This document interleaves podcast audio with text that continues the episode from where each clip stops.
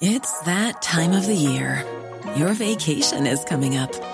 You can already hear the beach waves, feel the warm breeze, relax, and think about work. You really, really want it all to work out while you're away. Monday.com gives you and the team that peace of mind. When all work is on one platform and everyone's in sync, things just flow wherever you are. Tap the banner to go to Monday.com.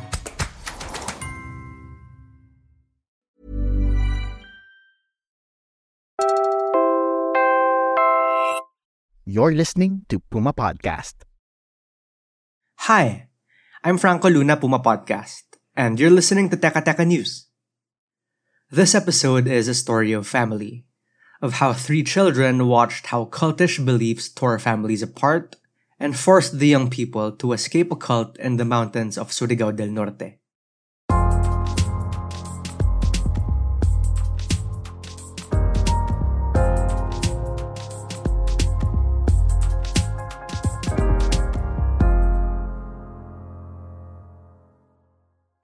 Four, 4 to 4.30 a.m., cluster worship meeting discussing alleged miracles performed by Jarens. In 4.30 to 5 a.m., humane ulit, uh, formation at the quadrangle. Latecomers are subjected to paddling using ironwood ar- round timber.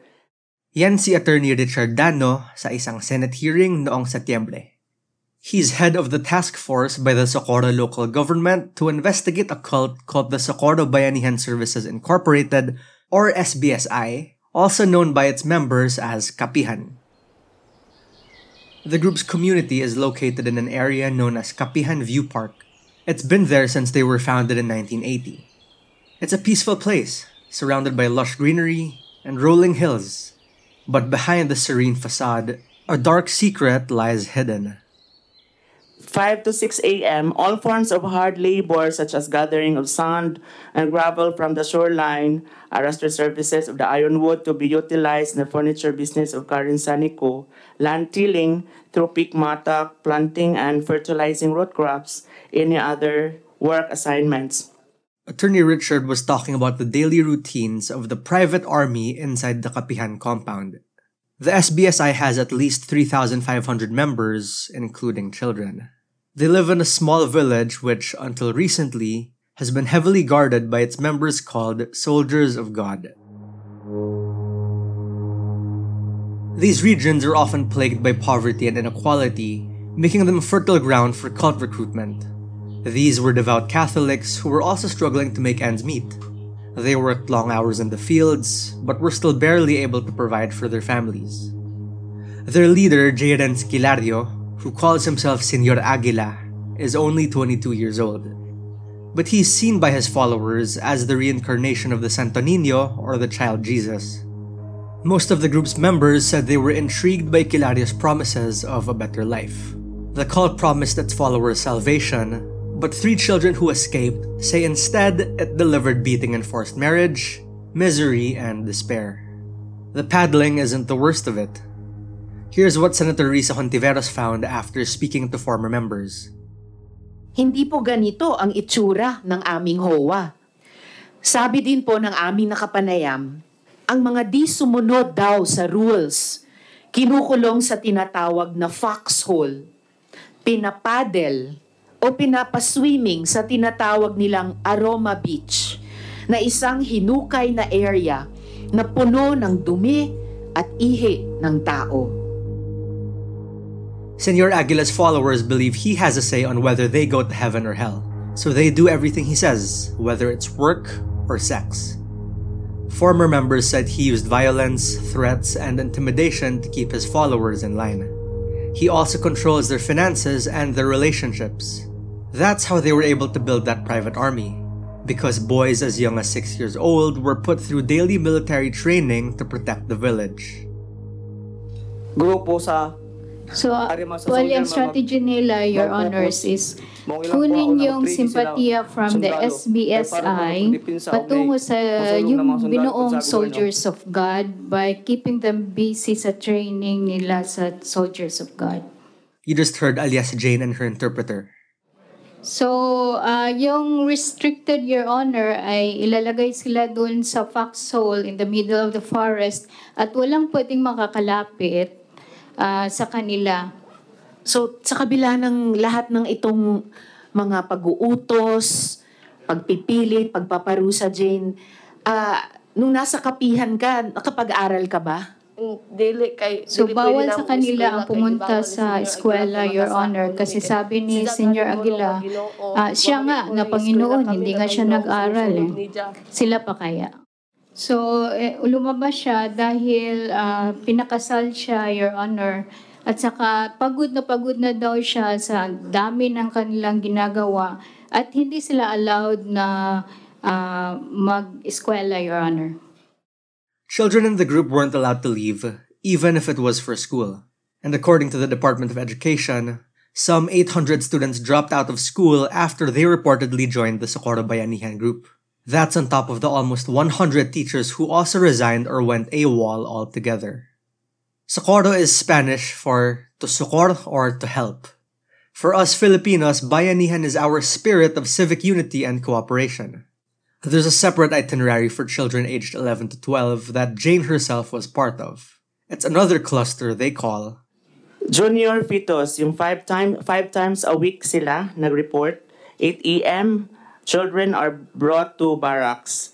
Morning afternoon, humanay, merong formation, gather sand, other voluntary works, taught with harness and heavier masi-masi military style exercise.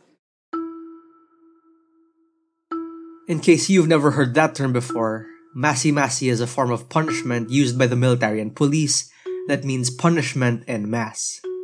The child warriors were trained by former cops too. The PNP has actually recorded at least 14 former police officers, military members, and fire protection personnel who have resigned or gone AWOL to join the group. What's worse is that the PNP says the group's community was actually just 9 kilometers away from the municipal police station. The group is also a registered natural park protector. That's both men and women being made to guard foxholes and do military training. Ito naman si alias Renz, who was able to escape the group earlier on. Pero Renz, bakit ka ba tumakas sa kapihan? Kay wala may eskwela. Ah, wala kasi silang pag-aaral, Your Honor, at 12 na yung edad niya, hindi pa siya marunong sumulat. Sorry, Ren, sorry. Socorro Bayanihan contests the claims that its members don't get education, but they've admitted they don't have a registered hospital inside their community. They do have a small health center slash clinic, but it's also run by Senior Aguila. That's where he performs a number of his miracles, they say. umiiyak din kami. Si Mayor umiiyak din. Kasi hindi namin sukat akalain na ganun pala yung nangyari sa kanila sa loob. Kasi dati ayaw nilang magsalita. At sa kasabi ni Mayor, napakadelikado naman itong mga information ninyo. Sinabihan na yung MSWDO na sige, MSWD is Municipal Social Welfare and Development Office. Sinabihan na yung MSWDO na sige, itemporary na muna natin pagkustudi yung mga bata. Kasi takot na takot yung mga bata na because of that revelation, pipick upin sila. Pick upin yung private army nila. That's Ed Sanko. He's spokesperson for the local government's task force Kapihan. Alias Jane says more than creating child warriors, the cult also made children as young as 12 undergo forced marriages decided by the cult leader. Ilang taon ka lang nung nagkaroon ka ng asawa? 14 at yung asawa 18. 14 years old ka lang nung nagkaroon ka ng asawa. Oo. At ngayon ikaw ay 15 years old na. Oo. Yung, yung asawa mo ba ay ah, ah, nobyo mo muna? Hindi ko po siya kilala. Hindi mo kilala. Sino ang pumili ng asawa mo para sa'yo? Si Senior Aguila. And once Senior Aguila officiates your wedding, Mo, Ah, pagkami, sabi niya na ah, Kay unang step daw nanay, is ipapatawag yung mga secretaries tapos ililista kung sino ang mga single na lalaki at single na babae. Tapos ang age ng mga babae ay ah, 12 pataas habang sa lalaki is 18 pataas. Tapos ah, si Senyor Aguila ang Mag, magpares. Oh, magpa magpapares, sabi, ah, so hindi daw sila pwedeng uh, humindi dahil Diyos naman daw kasi ang nagsasabi na yun yung pares nila. Sabi niya, uh, ipak after sa kasal, ipakis sila, tapos may permahan sila na dokumento. So after sa kasal, kailangan sila magsiping. At sinabi daw ni Jerence na pwede authorized ka ng uh, kunin or rape yung ano mo, yung uh, wife mo kasi kasal naman kayo. It wasn't just children who were sexually abused in the community of Kapihan. Alias Jane says she watched as her mother was forced to marry another man who wasn't her father. Katong pag May flag raising sila doon, Your Honor, na pinatawag yung nanay niya at yung bagong husband niya, yung lalaki. Kay dili ko Hindi daw pwede na walang pares dahil hindi sila makakapasok sa arka ni Noah. Jane's family was never the same again. And watching her family fall apart was the last straw before she decided to escape for good. We're pausing for a quick break now. When we return, let's talk about the conditions that make areas like this ripe for cults.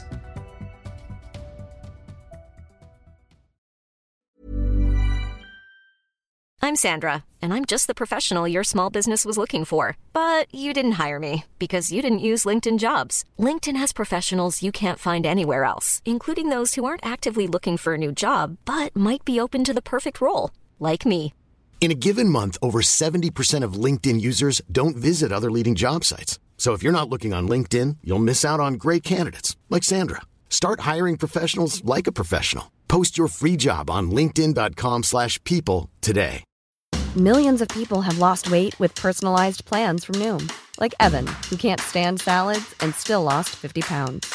Salads, generally, for most people, are the easy button, right? For me, that wasn't an option. I never really was a salad guy. That's just not who I am. But Noom worked for me. Get your personalized plan today at Noom.com. Real Noom user compensated to provide their story. In four weeks, the typical Noom user can expect to lose one to two pounds per week. Individual results may vary.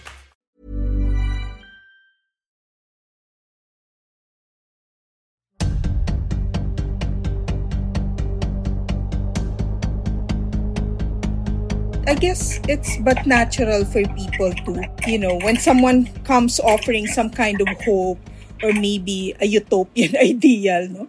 So they are kind of hooked, they're kind of convinced to join uh, these kinds of groups. So I always see people who join cults as people who are seeking for answers for something and seeking some re- some kind of relief maybe from a from a situation that they're in. Yan si William Banyaga ng Save the Children Philippines. I reached out to ask about the conditions that give rise to cult making and child abuse. Because all in all, that adds up to allegations of sexual abuse, forced labor, forced marriage, and lack of social services for children. Here's how Senor Aguila, who's also the president of Socorro Bayanihan, responded to everything. Naghambog rin na, sir. At Naghambog ito rin mga bata na ito, nagyayabang lang. Kay ang pakananan na si Dilito. Even now, current members of the cult who testified at the Senate claim their kids were actually kidnapped by authorities. But those same authorities say the children begged not to be sent back. Mind you, these were kids at the Senate who were dressed up in hoods and glasses so they wouldn't be recognized. And perhaps that's one of the most tragic aspects of the Socorro Kapihan cult. It's the way it destroyed families, turned children against their parents, and husbands against their wives. May parusa ba kapag ayaw makipagtalik yung mga uh, ipinakakasal? So sinasabi na nagkakasala sila pag hindi sila pumayag na isex ng kanilang mga husbands. Honor. Yun na yung adyos? Ano yung epekto kapag sinabing ang ginawa mo ay adyos? Anong mangyayari sa'yo? I-istoryahon may... Kakausapin sila, Your Honor. Ah, sasabihin na maimpyerno sila pag hindi sila pumayag. Economic ng anak may... Kapag hindi nakipagtalik ay pupunta sa impyerno. For Save the Children Philippines, the biggest thing about this story for senators was how this cult was able to go on for so long without anyone knowing about it. people in the communities like this become very vulnerable to abuse. And children more so, di ba? Because in children, often they don't really know how or or they don't have the power to fight for themselves. So if there are many more groups like this, baka nga dapat nating silipin no, kung ano yung ginagawa nila. Bata pa tayo, tinutu tinuturuan na tayo magsumunod, mag-obey, mag-obey, obedience as a value. Yan yung ginagamit nila against us as well, di ba? But the thing is, kami sa, sa pag-approach namin ng parenting, no, sinasabi namin na it's not really obedience that we want from children. It's cooperation. Pag sinabi mo kasing obedience, parang walang agency yung bata. Parang sunod ka lang. hindi ka wag hindi mo kailangan mag-isip. Hindi eh, ang mga bata may sarili rin silang agency. What you want is for them to cooperate. For them to understand what is right and wrong. Save the Children says a lot of what keeps child abuse pervasive are the material conditions that can leave Filipino families hopeless about their situation in poverty. The Senate hearing, for example, found that the group's membership increased the most after natural disasters. Noong Pebrero 2019, niyanig ang Surigao del Norte ng isang lindol. Nakakita ng oportunidad si Senyor at ang kanyang mga handlers. Sinabihan niya ang mga tao na sumama sa kanya sa bundok na ang tawag ay kapihan dahil iyon daw ang langit.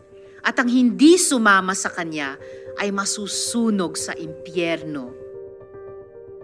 For Senator Risa Hontiveros, that's because its message was responding to a need for Filipinos in the absence of government aid.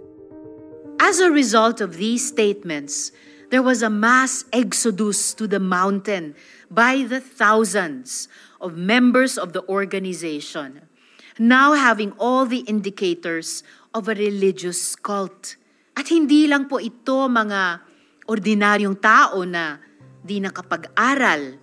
LGU recorded mass resignations of DepEd teachers and government employees.